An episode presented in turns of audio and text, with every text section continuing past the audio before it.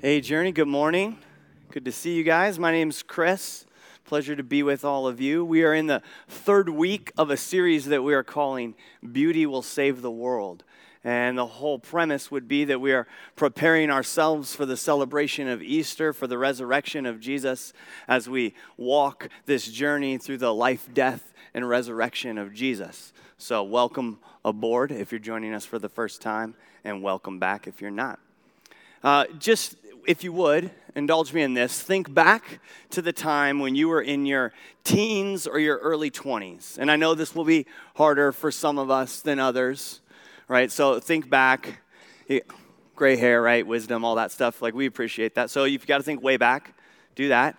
Now, now imagine the nights that you would spend as a teenager or, or early 20 something person. It just envision those nights, what they looked like in your life right? Don't go too far into envisioning them, but, but think about it like this.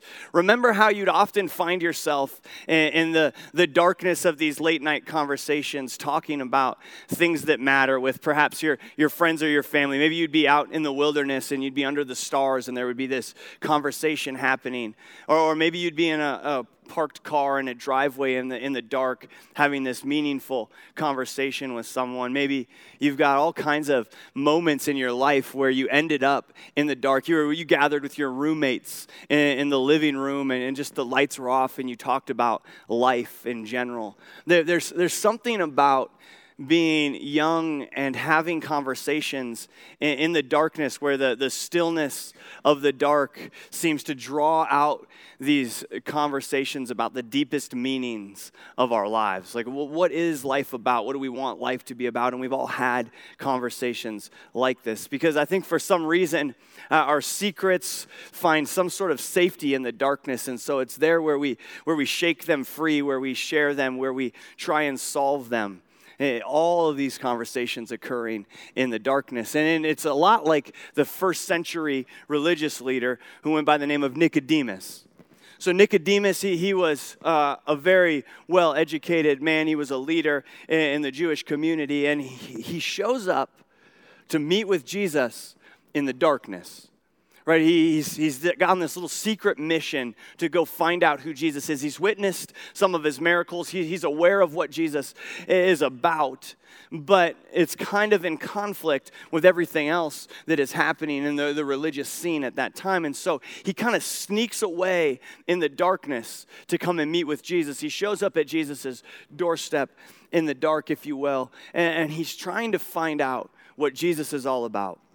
And like us, Nicodemus was searching for meaning and, and understanding and answers. He, he was looking for some sort of hope or, or purpose, or maybe even love, even though he might not have even known that's what he was looking for. And so Nicodemus, as he's aware of all the things that Jesus had done up to that point, comes to Jesus because he, he's like, without a doubt, Jesus, I get it. God is with you. No other way you could be doing the things that you're doing. And that's why he comes to Jesus looking for answers. And so as he acknowledges to Jesus, yeah, I got it. You, you've got God with you, right? And that's kind of his greeting. Jesus responds to his non question seeking type of uh, appeal that he has going on. And, and he knows that deep down, Nicodemus is asking these questions of the darkness, really. And so he responds to what's inside of Nicodemus or what's inside of us with these strange words. Here's what Jesus says in response to Nicodemus's greeting. He says, I tell you the truth. Unless you are born again, you cannot see the kingdom of God. Unless you are born again, you cannot see the kingdom of God. And, and, and Nico, can we call him Nico, right? Nicodemus, he, he's like, What?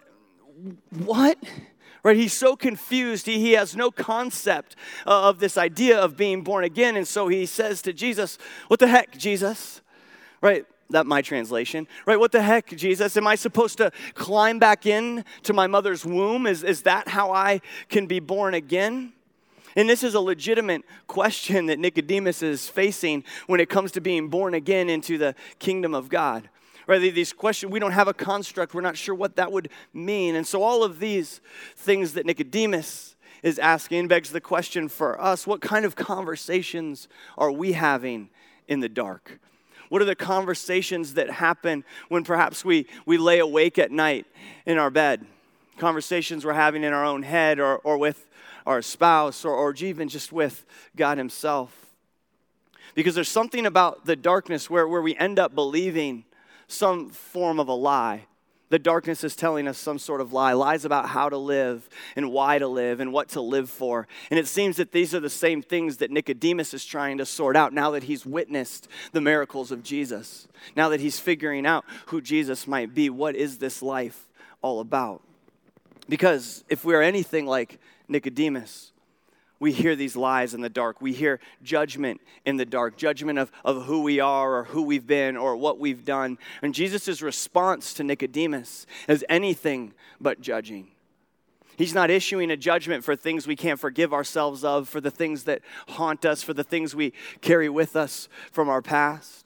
Instead, Jesus' response to Nicodemus and Jesus' response to us is reassuring, and that this new birth, this being born again, actually recreates us. It makes something new in the place of something old. To be born again, then, as Jesus is describing it, is to be spiritually new. And Jesus says this is the work of his spirit, as mysterious as it is, it is powerfully transformative. And so, as their conversation continues, Nicodemus and Jesus talking, I think it's true that, that we all can relate to this. We find ourselves looking for the answers to life's deepest longings. These conversations we have with God, with our friends, with people, with ourselves that happen in the darkness, that they happen in a place where we actually feel a little bit safe asking the questions about the, the meaning of life and the, the meaning of God. There's something about being just surrounded by darkness and, and stillness that says, okay, we can ask those questions, questions that cause us to maybe squint a little, to wrestle a little bit. What, what are these, these things that matter in life? Questions that even can be as uncomfortable as carrying a cross.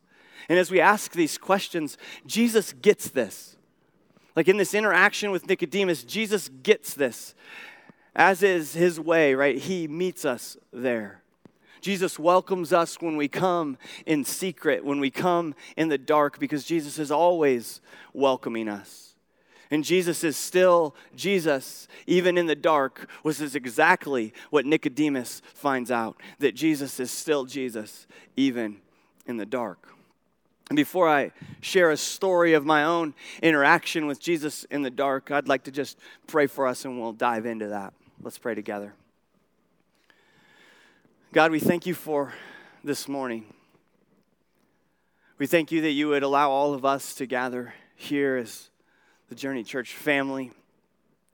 We thank you that you would bring us here with just open hearts in some way in which we might encounter you, God. God, I pray that if there is darkness in our lives right now, that you would speak to us through that. God, I pray that if there's not, that we would be able to praise you for your presence now. God, I ask that you would do whatever it is you need to do, say whatever it is you need to say to each one of our lives. Maybe it's through a word spoken, maybe it's through an interaction with somebody in this room, God, but would you do what only you can do in that? And God, I also pray that your words would come through me, that I wouldn't speak anything that's not from you, and that in all of this you would be glorified, that we would make much of you. We love you so much, and we thank you for loving us. In your name we pray. Amen. So, on, on this specific date, one year ago, I found myself in the Bozeman High School basketball gym late at night. Uh, I tend to find myself in basketball gyms late at night. Often, uh, on this particular occasion, I was in the gym trying to find Jesus. Because yesterday marked the anniversary, one year anniversary of when one of my players, I coach basketball at Bozeman High, one of my players, Grady, and his mom, Heather, passed away in a car accident. And so it was at this time a year ago that I was trying to make sense of that as many people were trying to make sense of that. And so I didn't know what to do other than go to a place I've always been, a place where I always find some sense of solace. And so I went to Bozeman High School and I went to the gym and I was the only one there late at night. I didn't turn any lights on, just the, the light that the security light is on, and I, and I just start I start shooting as I'm asking questions within my spirit, within my, my heart, like, why, God? What, what now, God? I don't know how to respond to this, God. Where are you, God?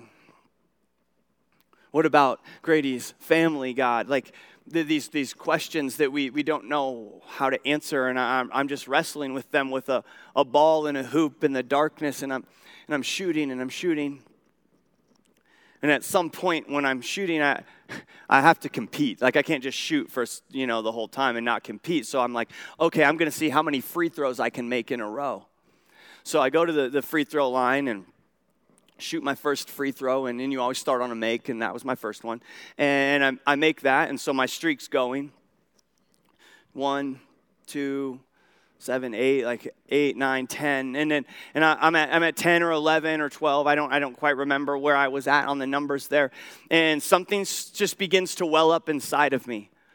And, and I, I, can't explain it any other way than, than the, the presence of God, than the, the Spirit of God coming over me. And I know that this is my unique story. And I don't know if God always works like this or not.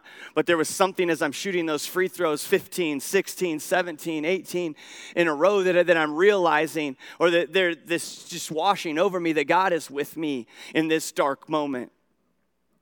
19, 20, 21. And it's at this point that, that I, I know they're going to go in, and, and, I say, I'm going to make 24 free throws because Grady was number 24. I'm going to make 24 for number 24, 22, 23, 24, and I just know they're going in. I stop at 24. And there's no other way to describe it but to say that, that God was with me in that moment, in that place, at that time that you find Jesus in the dark when you're looking for Jesus in the dark because Jesus is still Jesus, even in the darkest moments of our life. And I think that's what Nicodemus finds out. I think that's what we find out. Maybe that, that experience that I'm sharing with you, it, it's, it's uniquely mine, yes. And I don't, I don't think God always reveals himself in those ways, but he certainly can and he certainly will. And I think that's what Nicodemus finds on this particular night when he encounters Jesus. So we're going to pick up that conversation in John chapter 3, beginning in verse 13. And this is, this is Jesus still responding to Nicodemus. So, verse 13, I, I omitted that from the slide in your notes page for some reason. Sorry about that. But he, here's what's going on still having the conversation. Jesus says to Nicodemus, No one has ever gone to heaven and returned but the Son of Man has come down from heaven. And as Moses lifted up the bronze snake on a pole in the wilderness, right? So Jesus is talking to Nicodemus, who, who is a religious leader. He is well versed in the Mosaic law. He, he knows exactly what Jesus is talking about when he starts talking about Moses raising his staff. He, he knows what that's in reference to. Jesus is appealing to exactly what Nicodemus needs to hear. And so he says, just as Moses lifted up the bronze snake on a pole in the wilderness, so the Son of Man, that is himself, must be lifted up, so that everyone who believes in him will have eternal life. Jesus is telling us in this moment as he's interacting with Nicodemus why he came, what his life is about. He's saying he, came to earth and he put on the fullness of humanity so that he might be lifted up right? Lifted up just like Moses lifted his staff, but this time lifted up on a cross. Jesus is stating the purpose of why he came, so that he might be lifted up. And it's his death on the cross that then will provide life to all who trust in him. And you'll, you'll find throughout what we read here in, in John 3, as Jesus is talking to Nicodemus, he says over and over again, everyone who believes, everyone who believes, everyone who believes, right? He's not just implying that I believe in God, he's saying everyone who trusts, everyone who trusts that this is the way, everyone who trusts in me will have eternal life. That's what he's saying over and over again. Jesus is already in this moment alluding to the cross as his life's purpose. And so, as he's talking to Nicodemus, here's what he says next in verse 16. It's, it's likely you've heard this verse, John 3 16. But I, I want you to imagine, even before I read it, in a, in a different light because so often we've quoted it or put it on billboards or put it on a sticker or put it on our wall. But, but Jesus is saying this specific thing right now in a specific time to Nicodemus. Nicodemus shows up in the dark trying to figure out who Jesus is and what he's about. And this is what Jesus has to say to Nicodemus in that moment. Here's what he says, John 3:16. For this is how God loved the world he gave his one and only Son so that everyone who believes in him will not perish but have eternal life. God sent his Son into the world not to judge the world, but to save the world through him. That is the beauty that will save the world, the beauty of the cross that will save the world. That is why Jesus came. He's saying, Here, this is who I am. This is who I am. And it's likely, like I said, that we've heard this so often that we forget and we neglect the intensity of God's love for the whole world. Right? As in everyone, ever, like all people. And the ultimate in love is that Jesus is willing to die for his enemies, right? Because it's the whole world. It's that Jesus is willing to die rather than to kill his enemies. Jesus says, This is how much I love the whole world. I am willing to die for my enemies because I love them that much. And I find that a lot of the time, we believe in a God who lives at or at least on the outside of the margins of the world, right? As if he's, he's peering in to what's going on, pointing things out, maybe, maybe manipulating things to happen as they should, maybe, maybe that way, but we think he just operates from the margins. But Jesus, by way of the cross, comes crashing into the center of human life. This is the axis on which everything turns. And it's this ultimate act of saving, right? To save the world, to show up at the center of human life, at the center of our lives, not by force and, and not by power, but by humble suffering of a willing crucifixion. That is how Jesus comes crashing in to the center of human life. So let's not merely recite, For God so loved the world but let's embrace the intensity of a love for the suffering and for the one who causes the suffering. For the suffering Syrian and the member of ISIS, for the child molester and for the innocent child, for the spiritually abused and the abuser. This is who Jesus died for, everyone on the entire spectrum. That's what the love of Jesus looks like a Jesus who would willingly die rather than to kill his enemies. And so he continues the conversation like this in verse 18 There is no judgment against anyone who believes in him.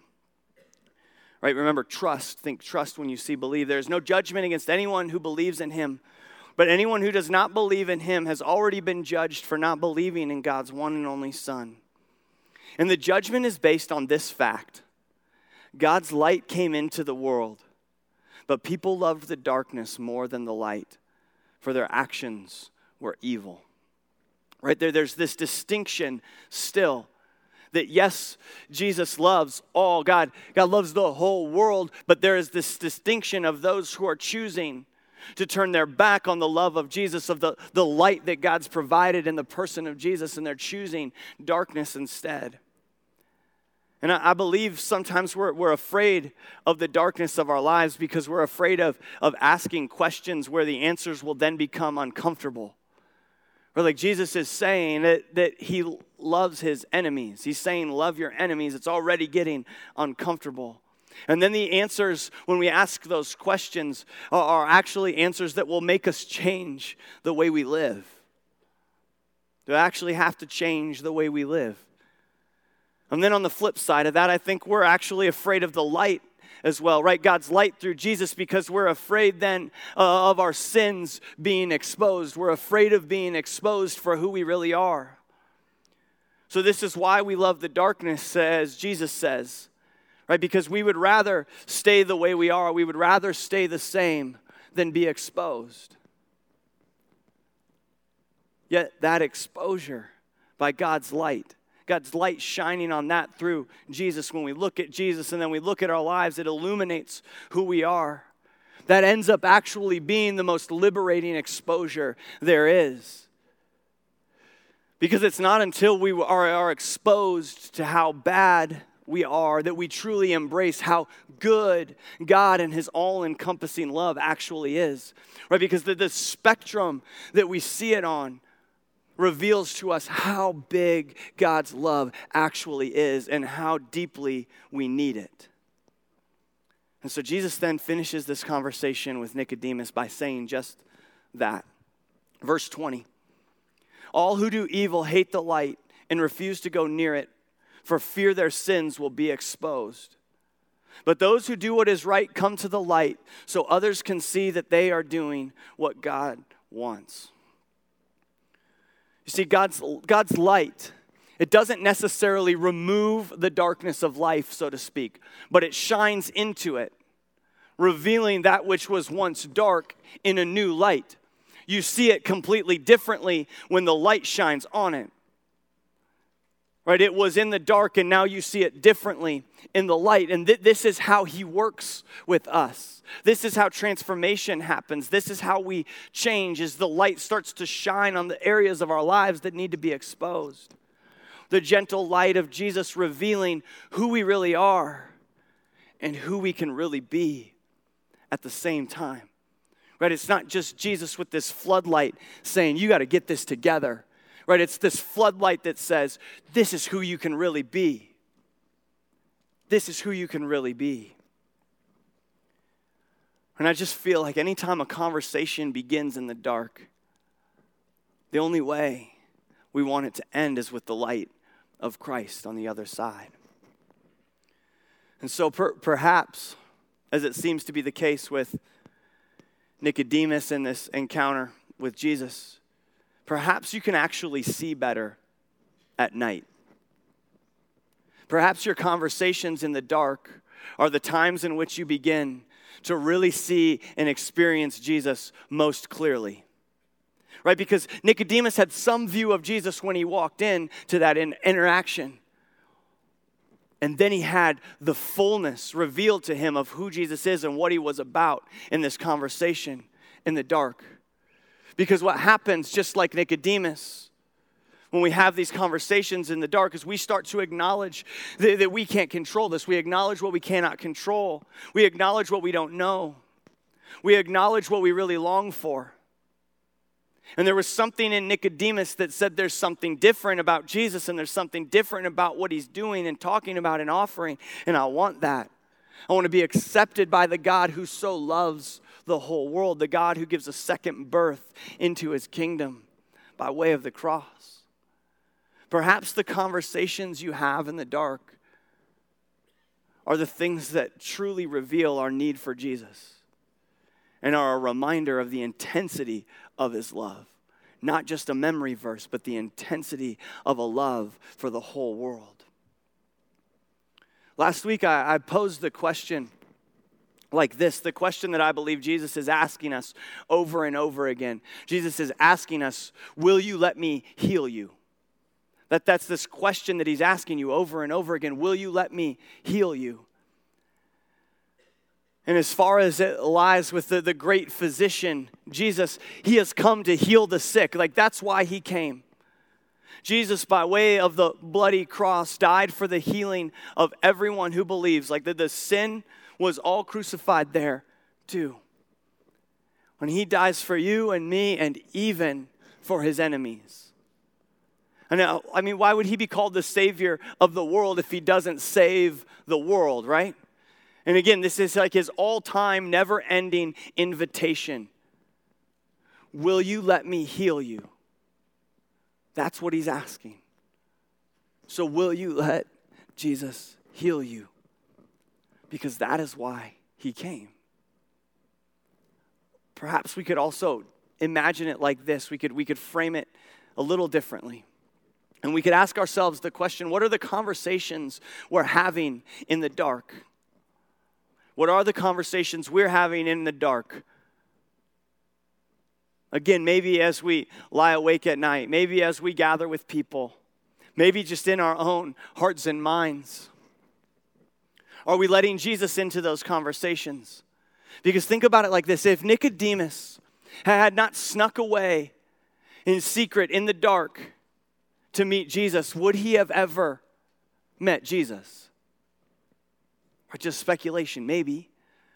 Right, and think about it like this. If Jesus had not, or if Nicodemus had not snuck away in the dark to ask these questions, would we have ever had the response from Jesus' mouth that says, For this is how God loved the world. He gave his one and only Son so that everyone who believes in him will not perish but have eternal life. God sent his Son into the world not to judge the world, but to save the world through him. If Nicodemus hadn't gone and asked the questions in the darkness, hadn't gone seeking Jesus in the darkness, would we have had that? Perhaps yes, again, speculation. But think about what you might be missing out on if you don't bring your questions. Perhaps today Jesus just intends for us to hear the same thing about how big and intense and all encompassing his love is. That the only love of a suffering Jesus is the one that can save us. That's it. Only the love of a suffering Jesus can heal us. That's it. And the question then that's posed to us, much as it was posed to Nicodemus in a roundabout way, is will we stop trying to do it ourselves? Will we stop trying to heal ourselves in our own way, on our own time? Will we let Jesus heal us now? Will we let Jesus heal us now? Well, that's a heavy question. And I want to just give you some space to reflect on it so you can set things aside. You could bow your head, you could close your eyes, whatever you need to do. And just take that question to Jesus right now. Imagine that He's even just standing there in front of you right now, asking you specifically, Will you let me heal you? And the reality is, it could be any, any spectrum of things that you might need healing from. It could be physical, it could be emotional, it could be spiritual, it could be big, it could be small, it could be something in between. I don't know. But regardless, Jesus is standing before you asking you the same question Will you let me heal you? Take some time with Him, and I'll close us in a second.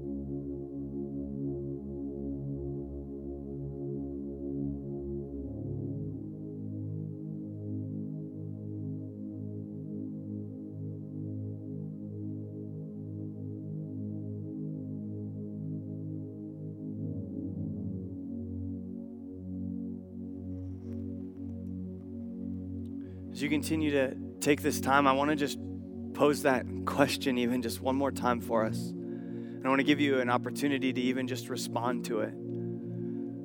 And so if you're here this morning and you're saying, Yes, Jesus, I'll let you heal me again, for whatever that might be. It could, it could be physical, it could be spiritual, it could be somewhere in between, it could be big, it could be small, it could be somewhere in between, but you're saying, Yes, to Jesus that you will let him heal you. Would you just be so bold as to slip your hand up and I'll just pray for all of us who are saying, Yes, Jesus, I will let you heal me. I will let you heal me. Slip your hand up, yeah. Hands all over, and you can keep them up or you can put them down, and I'll just pray for all of us. God, we acknowledge that you are a God who heals. We acknowledge that you are a God who sent your son Jesus to make a way for us to have a relationship with you. And it is by the power of your cross and resurrection that we can say it's not by our own power, it's not in our own way, it's not on our own time, but it is only by the power of your work within us that we might be healed. And so we ask that you would heal us. Heal us for whatever it is, on whatever spectrum we find ourselves, God. Again, we acknowledge that we cannot do it on our own. We acknowledge that you are a God who loves so big and so wide that all are encompassed in that, including us. And we ask for your supernatural healing.